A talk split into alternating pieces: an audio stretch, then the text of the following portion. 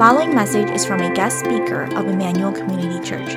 More information about the ministry of Emmanuel Community Church can be found at emmanuelcommunity.org.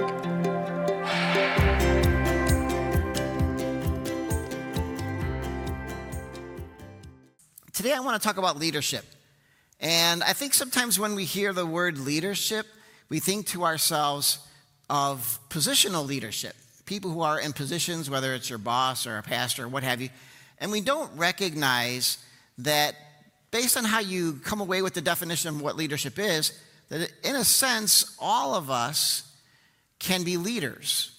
To me, in my opinion, which does not make it right, but just in my opinion, I think leadership is influence. Leadership is influence. Leadership is the kind of influence that leads to results. So you can be a leader in any fashion or form when you are influencing people towards someone or something. So I want to take a test now. If you're under 25, do not answer any of the questions that I'm about to ask because this won't go over as well as I would like it to. So if we could flash up that slide. All right. Now you guys, ooh, I know who that is. Okay, don't say anything. All right. So I'm going to ask anyone 30 and over uh, if you can tell me who this is, and uh, if so, I will let you take me to lunch. Okay. So uh, the first gentleman, uh, is anyone 30 and above know who that is? Uh, you do. Okay. Uh, anybody? Go ahead. Okay, but what's his name? Okay, all right. Well, there goes my lunch. Anybody, please, I'm hungry. In back, I heard, I saw, anybody? Uh, that is Khaby Lame. It's like, oh, yeah, yeah. Well, he, this is how important he is. He has 81 million followers on TikTok. Did you hear that? 81 million. I think that's more than voted for Joe Biden in the last election. Okay? 81 million followers and over 1 billion likes. That's a lot of influence that he has there. Uh, the lady in the upper right hand corner, right? Did I get that right? Left, right? Yes. Okay. Uh, does anyone know who she is? Oh, you guys are good. Okay, so we're going to go here. Anybody know who she is? Go ahead. Yes, that's right, exactly. Uh, she also is an influencer. This, she has 75 million followers, which is also more than the people who voted for Trump in the last election. She has close to 2 billion likes. Can you imagine? 2 billion likes. There's like 8 billion people on the planet, and a quarter of the planet kind of likes her. Just to kind of put it in numbers, right? there's an influence, right? Uh, and the last one, We've actually had her in my house. Believe it or not, true story. Yes. Uh, does anyone know who she is? Okay, you, you did it like, ooh, that's really cool. Do you know who that is? Yeah, Ch- Charli D'Amelio, if I'm going to say that right. I don't really, I don't really know. Uh, during COVID, she did a dance special online and so my daughter, who's a dancer, actually had her in our house through Zoom. So I know you're kind of like, wow, you're really important, but she was in my house. Now, listen to this. She has 116 million followers. Unbelievable. And 9.5 billion likes. And she's only 19. Influencers. These are people who have influence, maybe not on us over 30, but at a younger age, a lot of influence. These, in a sense, are leaders just by the fact that they are so far out there. Now, leadership, let's go back to this. Leadership is influence, but I want to say something about Christian leadership. Christian leadership is influencing people towards conformity to Christ. So even though we saw those three influencers who are actual leaders in a sense, we don't want to just talk about influence. We want to talk about influencing toward conformity to Christ. Because there are two types of leadership there's positional leadership, which again your boss might have, or a pastor might have. And many times that kind of positional leadership can be based on personality or eloquence or just the fact that they got the job. But today I want to talk about influential leadership, leadership that gets results, leadership that brings about change that we're looking for. Because the one thing I want to say the difference between influence and influencing people towards conformity to Christ is this religion changes people's lives, but Jesus transforms hearts Did you catch that? Religion changes people's lives. I became a follower of Jesus in college and it changed my life. How so? Because I started going to church. I went to small group Bible studies. I started to read my Bible. I started to pray. That changed my life. But it didn't necessarily change my heart. It was that relationship with Jesus that began to transform my heart so that my religion wasn't just something that I do, but it actually became a part of the fabric of my life. And that's where we want to get to when we talk about leadership and influencing people towards conformity to Christ. Now, with that in mind, the question then is because we're going to look at Nehemiah, why do you look at Old Testament Nehemiah as an example of someone who help us become more conformed to the image of Christ? So we'll look at that as we go through this, but I want to paint a picture of what's actually happening in Nehemiah. So take out your phones, which back in the 80s when I first became a Christian, it was take out your Bibles. But trying to understand technology today, I might be one of five people who have a written copy. Anyone, written copy here? Really quick survey. Okay, there's two of us, three of us. All right, just the three of us. All right. Well, maybe we'll be influencers and people will bring more next week. I don't know. Either way, pull out your phone, open up to Nehemiah chapter 1. And I'm going to be reading out of the New Living Translation. It should also be up here as well. I'm going to read it from here. And I want to give us a picture of what the crisis is. What's happening in the time of Nehemiah? It says this Those who survived the exile and are back in the province are in great trouble and disgrace. The wall of Jerusalem is broken down and its gates have been burned with fire. So what I want us to see is this is Nehemiah and we'll see where he's at in a few minutes has come across his brother who's visited Jerusalem. And on the return trip he says, "Hey bro, what's happening back in the city?" And his brother says, It is not good at all. It, the city is in the midst of a crisis. The walls are broken down and the gates have been burned.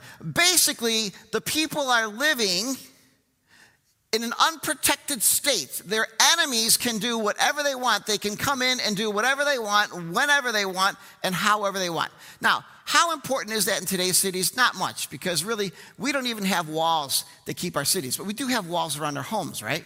So I want to ask you a question. How many of you last night went to sleep with your windows wide open, lights on, and the doors unlocked.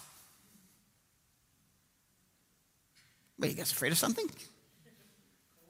Well, it is cold, that is true. You had to bring the weather into it. it is cold. Okay, fine. How about earlier in the week on Wednesday when it wasn't cold? it's, it's not, it's one of those things that we just don't do. And there's a reason because we fear that someone might actually come into our house while we're sleeping and take something out or harm us. We lock our doors, we close our windows. So if you can imagine, living in a city where you have none of the protection that you'd normally have and your enemies can walk in and out whenever they want, that's a crisis. So Nehemiah hears, oh my, these guys are in the midst of a crisis. This is not good. This is wrong. So, what is the problem here? The problem is, is that people are in trouble, and so is God's reputation. So, this crisis to Nehemiah is not just about people, but it's also about the fact that the reputation of God, because when the enemies of the Jewish people are around, they say this Where is your God? Where is this God who is supposed to protect you? Where is this God who is the one who watches over you? Seems to me that he's pretty absent. And so when Nehemiah hears this, the crisis is not only are the people in trouble, but God's reputation is being messed with. And so, how does he respond? His response is pretty simple. Nehemiah, as we will see, will be waiting on God, waiting for his direction. Because to Nehemiah, I would imagine he's thinking, what are my options? What are my options? Because we look at this story and we might read it and go, well, obviously he's just going to go. What else is he going to do? He's a problem solver. But I don't think it's that easy. I think he actually spent time waiting on God, listening to what God would have him to think, say, and do in the end. Here's why I think this. So let's look at these verses. The time. This is the first thing that I want us to look at. So wait, the time is this. Uh, and I'm going to read it from my version here because I think it says it even a little bit better, a little bit more clear. It says, In the late autumn, in the month of Kislev. In other words, let's say October, November ish or November, December, if I get it correctly, November, December. And if you go to chapter 2, verse 1, we'll read these words. So, in that first chapter of Nehemiah, what we see is he gets the news.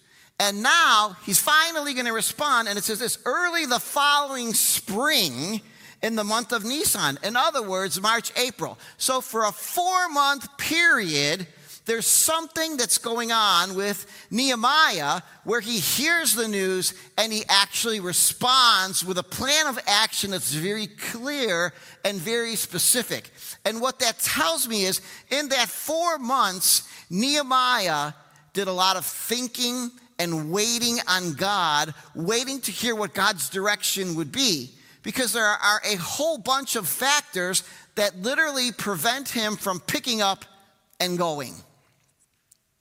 For instance, I guess if we brought Richard into this for a moment, if someone in the midst of our praying suddenly felt this, this stirring in your hearts, I want to I wanna help Persians. I want to help Richard and his family, and I, and I want to help reach Iranians. And in the midst of all of that, if I'm going to do that, you know what? I can just pick up and go. So, literally, today, someone may have felt that stirring and they could get up and go. Not so easy for Nehemiah. So there's a time issue of something happening, but there's also a distance issue. Go back to verse 1 of chapter of Nehemiah, chapter 1, verse 1, and it says this This all happened while he was in the citadel at Susa, which basically means that Susa was 800 miles away from Jerusalem. Now, how long do you think it would take you to travel 800 miles by car? If you're doing the somewhat speed limit. Some of you like, you know, it take me about six hours. okay, you're doing 100 and something, yeah, but and, and a normal travel, 800 miles. 13, 14, is that like 55 miles an hour? Because I'm thinking I do 80, bro. That's driving the speed limit. Okay, you're an honest man. We love honest men. May you be honored by that. Just stick into the far right lane, though, please. Okay, some of you did get that, right? Okay, uh, good point though. So 13, even, even if you went the speed limit, it would take 13 hours. If you drive like me, I'm going to say a little under 10.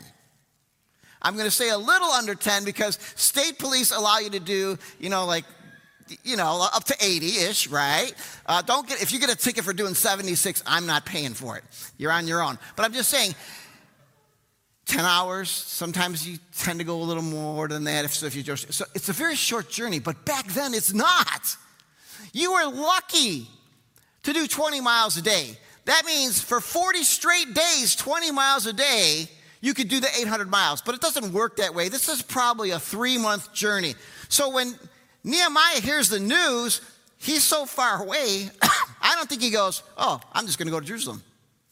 I got nothing else to do. I'm just going to go. Doesn't matter about the distance. I'll just pack my bags and leave. I don't think that's happening. But it's not just that that makes me wonder that, it's his reaction. Look at his reaction. Verse 4 When I heard these things, I sat down and wept. For some days I mourned and fasted and prayed before the God of heaven. Now, when he says some days, I don't think he's saying like, yeah, like once, uh, once in a while in the four month period, I fasted and prayed and wept mourning. I think for four months, this crisis so gripped Nehemiah's heart, he could not stop. uh, just started listening to a podcast in the land of lies. It's kind of like one of those true crime uh, podcasts. And uh, I'm not going to give anything away by saying it's about a police officer who was accused of a crime. And they were talking to his wife, and she says, He's been in prison for 29 years, and I still miss my husband. And I cry every day because he's locked up for a crime that I don't believe that he committed. That's kind of the burden that she had for her husband. It's somewhat similar to the burden that Nehemiah had for his people because I think over this four month period until he finally got direction from God, that he actually wept and mourned and prayed and fasted consistently because he was so bothered by the fact that he had people who were in crisis and God's name was being shamed and it bothered him. And it just bothered him so much that he continued to cry out to God. I don't know what he prayed. We'll see that. Well, you, you'll, won't, you won't see it with me, but you'd see it if you read on what he actually prayed. But during that time period, the only thing that I can think of, if I'm Nehemiah, is God, what do you want me to do? This is wrong. This is disturbing. This is troubling. I'm very bothered by this. I can't sleep. I, am crying out to you on a daily basis saying, God, what is it that you want me to do? Now, what bothers me about this, when I look at Nehemiah and I raise this question, it's this When was the last time I responded to a crisis like this. And as I was preparing this, it struck me boy, it sure has been a while. It really has been a while when I'm struck by something so much so that it grabbed my heart that it would make me be like this. And so when I look at this reaction that he's having, it tells me that Nehemiah is not going to be someone who is impulsive and just does something because he wants to do something, but he wants to do something that is influential, that has results that something actually gets done because it's easy to get stirred up about things, but hard to continue along that path. Even now, I'm thinking to myself, it reminds me of the days when I was at Moody Bible Institute. I, actually went there this week, graduated in 1987. The place has changed so much. But I remember chapels. We used to have chapels, and some guy would be, I'm a missionary from England. I'd think, oh, I just, I want to go to England and be a missionary. And then the next week, some guy would come from the inner city and be oh, maybe I should be in the inner city. And then it just, to me, my, my heart didn't stick with it. So as I'm looking at Nehemiah, thinking to myself, what is going on in his mind and what is going on in his heart? It's this crying out to God and saying, God, lead me. Here I wait for you to answer.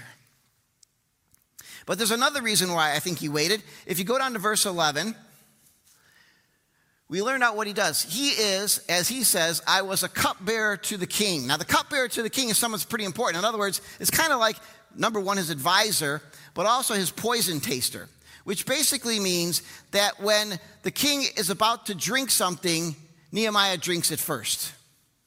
Now, could you imagine have something like that in your life? What does that mean?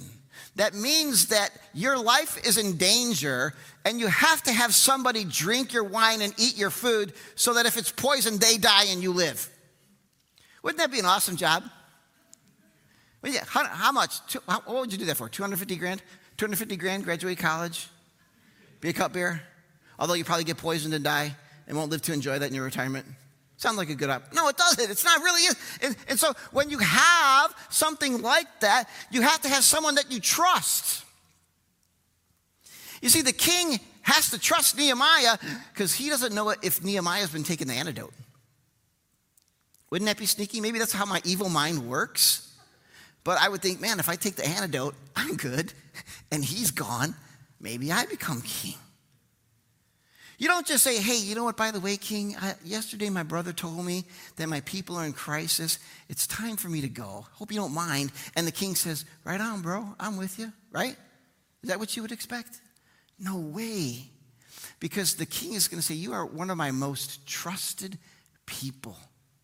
Literally, my life depends on yours. So I don't think it's easy. So I, I think, in the sense, what you have is Nehemiah waiting on God, crying out and saying, God, what would you have me to do? Here's my last reason why I think he waited the other guy. This is not when you're dating a girl and there's the other guy, which I hope that that never happens to anybody. But there's someone in Jerusalem who is very spiritual. It's Eliashib, the high priest. And his fellow priests went to work and rebuilt the sheep gate. When you want a spiritual job done, who do you invite to do it? When you want a spiritual job done, who do you invite to do it? Don't make me say the answer. I know. Go ahead. Anybody. Do you know you want to say the pastor? Good answer. I think I like that answer. Yes. Normally, why? Because, you know, and I've heard this so many times, it scares me sometimes. Uh, when I hear it, it scares me, period. Is like, oh, Pastor, can you pray for me because you have a direct line to heaven? Have you ever said that to a pastor? You know what the truth is? We all have the same direct line to God. You do not have to run to your pastor. Nehemiah did not run to his pastor. In fact, he didn't even have a pastor to run to. He ran to God. Now, I'm not minimizing what pastors do. As a pastor, I think we do what we need to do, and that's it. More, hopefully. But if you understand what I'm trying to say, is that there was someone who loved God already in Jerusalem. Why, God, would you bring this guy from 800 miles away, who's doing a lot already where he's at, over to Jerusalem? And my answer is I have no idea why God chose Nehemiah, other than the fact that he probably saw a man who loved him and would do what needed to be done in order that God's people would be protected and God's name would be honored. And that's something everyone who is here can do. It is not reserved only for those people who are in the special high places of the Christian church kingdom, but for every one of us to play our part to influence our culture. So, this is what I want us to see. After all of that, I think the case is very clear that during this four month period, Nehemiah simply waited on God, listening to what God would tell him to do. It reminds me of the story of Samuel and Eli. Samuel just keeps hearing this voice saying, Come here, come here. And so he runs to Eli and he says, Eli, what did you want? What did you want from me? And Eli says, I didn't call you, bro. I'm sleeping. Quit bothering me. Even like last night, my daughter at like three in the morning texts me. She says, Dad, you didn't call. I responded nicely. But what I really wanted to say, it's three in the morning. Okay, why are you bothering me? So I got to imagine Eli's like, dude, you woke me up once. But then it happens over and over again. Eli's like, stop waking me up, Samuel. Understand it's probably God who's calling you. And so then say, Speak, Lord, for I am listening. And I wonder if Nehemiah has this story in mind where during this time of waiting, he says, Speak, Lord, for I am listening. What is it that you want me to do? Why is waiting so important? Let me give you a couple illustrations of why it is, and we'll, we'll breeze through this kind of quickly. Why is waiting important? There are those who don't wait. Abraham didn't wait. Does anyone want to tell me what happened when Abraham didn't wait? Put it in one word. Did I hear Ishmael? Yes. He didn't wait. His wife said, Come on, man. Let's get this God process moving a little faster. I can't wait any longer. He didn't wait, it caused a lot of problems. Can anyone remember when Joshua didn't wait? Yes. Hey, dudes, these guys, they look all worn out. The food is moldy. They must not be our neighbors. They must be telling us the truth. And then God said, No, you are wrong. And that caused problems for them as well. How about when Saul didn't wait? Does anyone remember than that?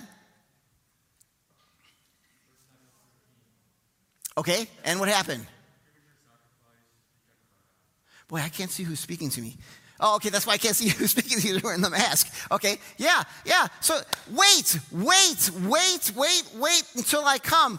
Saul goes, No, I'm not waiting. See ya, kingdom, go on. Simon the sorcerer. Anyone gets this and you can take me for lunch. Anybody remember Simon the sorcerer?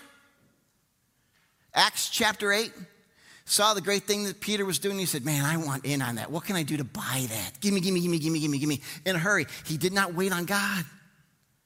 And it caused problems. Peter rebuked him.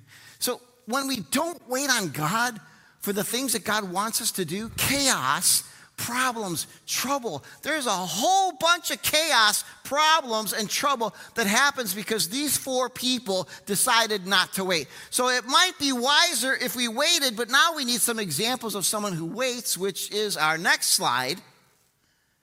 David, nine times in his life, he says, Lord, do you want me to go up and do this or not? And the Lord says, yes or no. And whenever the Lord says, and David does, victory. Jehoshaphat, if you remember when I was here last time, we talked about Jehoshaphat. Jehoshaphat confronted with the sense do we go out to war or do we prepare for siege? Either way, God can do it. And God says, no, no, no, no, no, no. You go out, you don't fight, and watch me take care of this. He waited, and nobody paid any consequences for that waiting.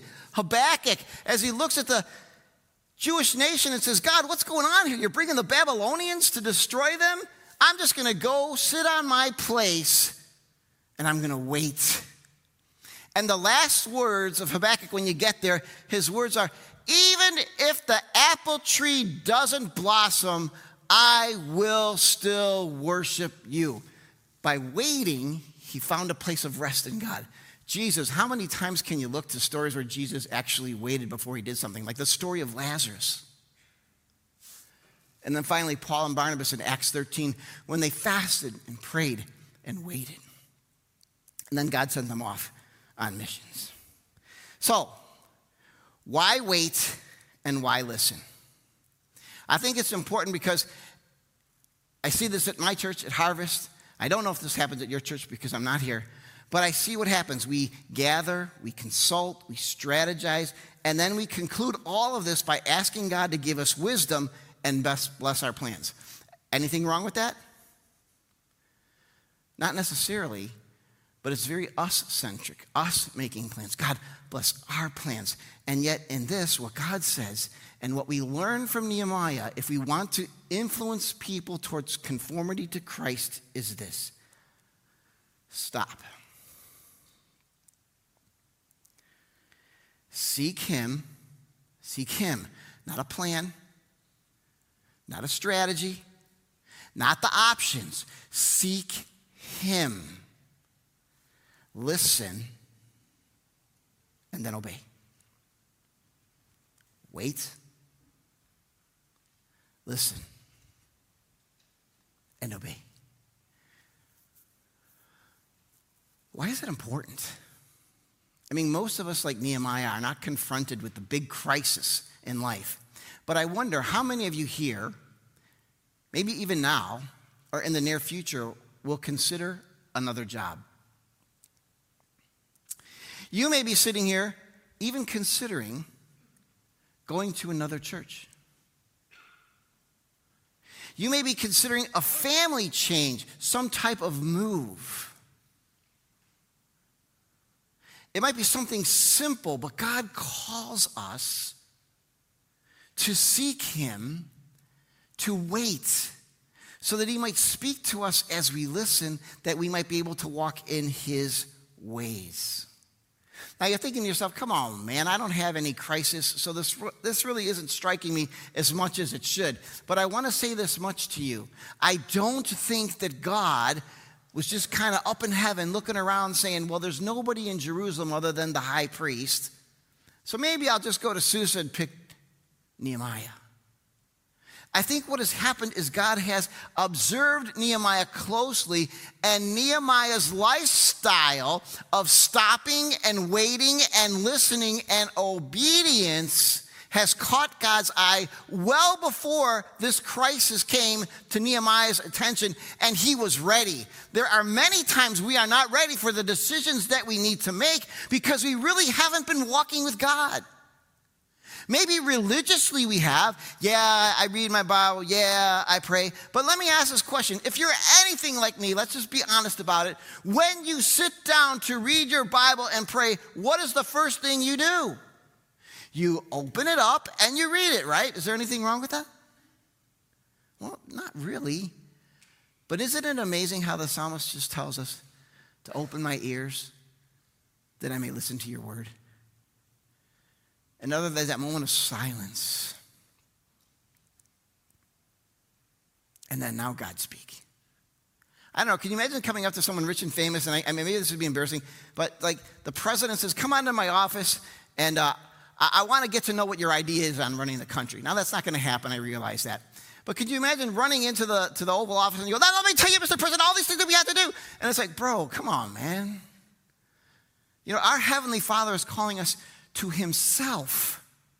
Why not stop and wait and listen to start? So I can do that, right? How many of you are like me when your quiet time is over? What do you do? You spend 20 minutes of deep reflection, right? Absolute silence. How many are with me on that one? Amen? Oh, I love the honesty. I don't do that either. it's like, in a weird way, this is so wrong. It's, it's, it's almost like corrupt in and of itself. I say, thank God now I can actually do something. Did you hear what I just said? Thank God this time is over, so now that I can actually do something. And I wonder if God goes, Did you just not get this time together? is about us being, and then, yeah, you're gonna do something, but you already did something. You were with me. It's the, the call that Jesus says, Follow me, imitate me, be with me, and I will make you fishers of men. It's when he called the, the, the 12, he said, First of all, I'm calling you to be with me and then you'll preach, and then you'll cast out demons. But the first and foremost thing to do is to be with me. The primary call of God on our lives is to be with Him. For when we are with Him, the overflow of that will also carry into loving others and doing something which is why I think it is so important for us to wait and listen, even if it's not a crisis that you're in right now. Because when you train yourself to wait and listen, you can begin to hear the voice of God more clearly. And so I think that's what Nehemiah teaches us because what we want to do is get to a place where we hear God's voice so that when we are influenced by God, that overflow then influences the people around us, not influencing them to do things, but to be conformed more so to the image of Jesus Christ. We're not calling people to do church, we're calling the church we're calling people to be church, to be the church, to be in relationship with Christ, to be conformed to his image. That is the plan that God has, not just to be with us, but to shape us and mold us and make us more like Jesus. And that doesn't happen in flyby relationships. It's really interesting. It just popped into my head. Last Sunday, um, my daughter, she's in eighth grade and their youth group teacher is moving on to this children's ministry in our church, and they're sitting on together. And for some odd reason, they said, How many girls have you dated in your life? I said, Girl, we, I don't have time to count so many. One. Uh, no, I'm just, I'm just kidding. And, and it, it just reminds me that many of those relationships are not deep at all, but flybys. Very little anything in there. That is not what God calls us to. You don't want to get to the end of your life and say, I never really sat down with God and was just with Him. Last uh, Saturday, my small group had actually a small group retreat. We spent the whole day at the church office in separate places by ourselves, just saying, God, what is it? Who are you? What do you want from me? And everyone's like, man, I never get the time to do this. And I wonder to myself, is that maybe why our relationship with Jesus can be so weak because we don't spend the time? I know mine is. I can tell when I had a good quiet time. and when I didn't. I can tell when I've actually been with Him and when I haven't. Just see how I react. So the call, what, what Nehemiah teaches us so clearly, so clearly is it takes time. So you're going to wait. It takes time. We don't like to wait, right? You, you know, you guys, it's like the old rice cooker. How long does it take? I, don't, I mean, my, my wife does the rice cooker, but that's like, what, about an hour? Anyone on amen on that one? You can amen that one without being embarrassed. Anybody, but takes about an hour? Or do you want to take those little small cups that take about 60 seconds? Which one you want? How many of you get frustrated standing in line? You know, if you're like me, when you go to the grocery store and you get behind the person who has the least amount of stuff, and you're like, I'm going to get out because you're looking at everyone else around and you're having a race to see who gets out because you could have been in that line, but now you're going to get out first. And then while you're in that line and you're thinking you're about to win, price check, frustration. I'm not going to win. I can't wait. I have things to do. And thank God that we have that iPhone, right? Because now when you've got frustration, you can do something on your iPhone. We cannot be silent. We cannot wait. There's so much to do. And God says, you know what? Wait. I think for me and my family, without sharing a whole bunch, we are getting to a place where we might be making a major life decision.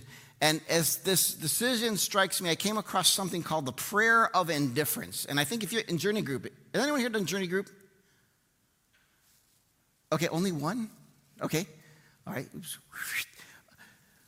Was there not the prayer of indifference in there? That prayer which says, God, whatever you want me to do, I will do. When, when Mary says, you know what, the angel said, You are, are pregnant with God's son. She said, I am your servant. Whatever happens, I'm on board.